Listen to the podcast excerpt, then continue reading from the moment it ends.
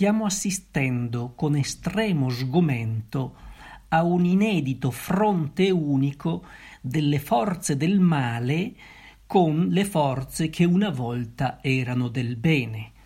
Cosa intendo dire?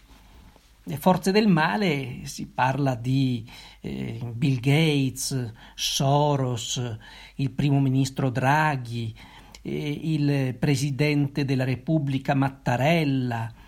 eh, tutti o gran parte dei capi di governo, la destra, la sinistra, tutti uniti per invocare una inoculazione universale, come se fosse un dovere civico, parole del Presidente della Repubblica Mattarella, un dovere mola- morale, etico, parole di Papa Francesco, del Vescovo di Verona e di tanti altri vescovi, un obbligo addirittura per i propri preti, per i propri diaconi e catechisti, vescovo di eh, Tempio Pausania in eh, Sardegna, eccetera. Allora,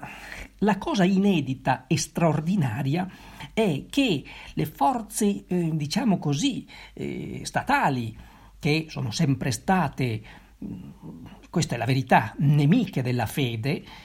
eh, c'è sempre stato un antagonismo tra Chiesa e Stato, in modo particolare da quando c'è questo Stato in Italia di stampo massonico, eh, dall'unità in, d'Italia in avanti, eh, non c'è mai stata questa unione. Adesso sono tutti uniti, tutti uniti, c'è un unico fronte. Eh, obbligano tutti a inocularsi, eh, fanno leggi che obbligano a inocularsi i, i medici, gli insegnanti. Eh, poi dicono no, ma non, non è un obbligo, però la realtà è che se non ti inoculi perdi il posto di lavoro, vieni sospeso dal lavoro e non prendi più lo stipendio e questo eh, non sarebbe un obbligo, sarebbe una forma di, di, di senso civico evidentemente. La libertà è sospesa perché lo stesso presidente Mattarella dice che non è libertà quello di non volersi inoculare, quindi la libertà è obbedire alla violenza, o addirittura il Papa dice che è un atto d'amore, ma come qualcuno fa notare, un atto d'amore forzato si chiama stupro. Ma questo è ormai quello che viene detto senso civico, dovere morale, etico, eccetera, eccetera. Lo stupro, venire stuprati, è diventato un dovere morale. Io ho i miei dubbi, quindi non solamente da un punto di vista morale sull'inoculazione, la faccenda dei, di che cosa contengono queste questi intrugli, anche eh, la cosa che suscita la mia perplessità, che eh, è eh, un deciso no, è il fatto che ci sia questo fronte comune. Quando tutti dicono la stessa cosa, quando tutti dicono che bisogna fare una certa cosa, quando tutti dicono che quello è un dovere, Bene, è un segno evidentissimo che quella è una cosa sbagliata, che è una cosa cattiva, che è una cosa malvagia, che è una cosa da evitare accuratamente come la peggiore peste che ci possa essere, perché quella si chiama dittatura.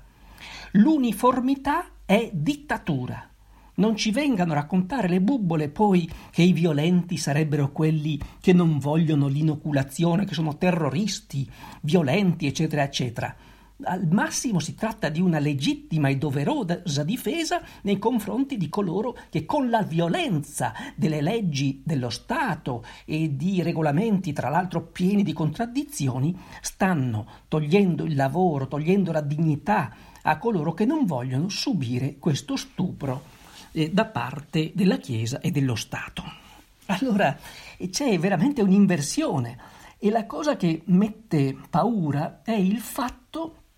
che eh, la Chiesa si mette davvero a difendere i carnefici dalle vittime. Le vittime sono quelli che non accettano questa violenza o che l'hanno, tanti purtroppo l'hanno accettata proprio perché violentati, perché costretti, perché messi in condizioni di non poter più vivere se non eh, subivano questo, questo, questa violenza, questa inoculazione non desiderata, non cercata, non voluta, anche perché da un punto di vista medico, eh, ormai lo sappiamo, sono tanti gli stati che hanno smesso qualunque tipo di inoculazione perché si rendono conto che sono più i danni che il bene. Sono di più i morti, quelli che hanno delle conseguenze disastrose eh, rispetto ai benefici che non ci sono, perché dove non si fa l'inoculazione, dove non ci sono più mascherine, dove non c'è più tutte queste limitazioni della libertà dell'uomo, sono finiti anche i contagi, perché si tratta dell'influenza. Non dimentichiamolo, è un'influenza più aggressiva, tutto quello che volete, sì, ma è l'influenza. Eh, fra un po' ci diranno eh, come. Ma, vedete, andate a, andate a leggere quel bellissimo romanzo che è Stato di paura che racconta eh, come eh,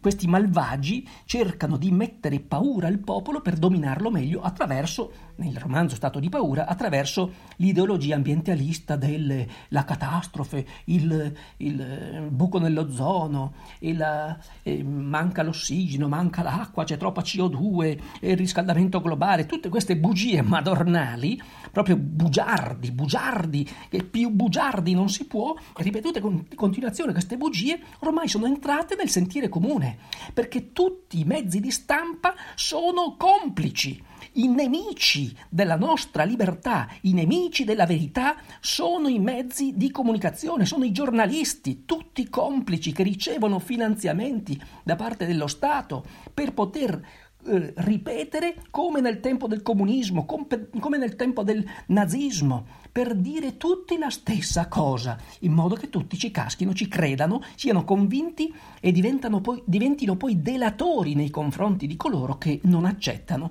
eh, questo pensiero unico.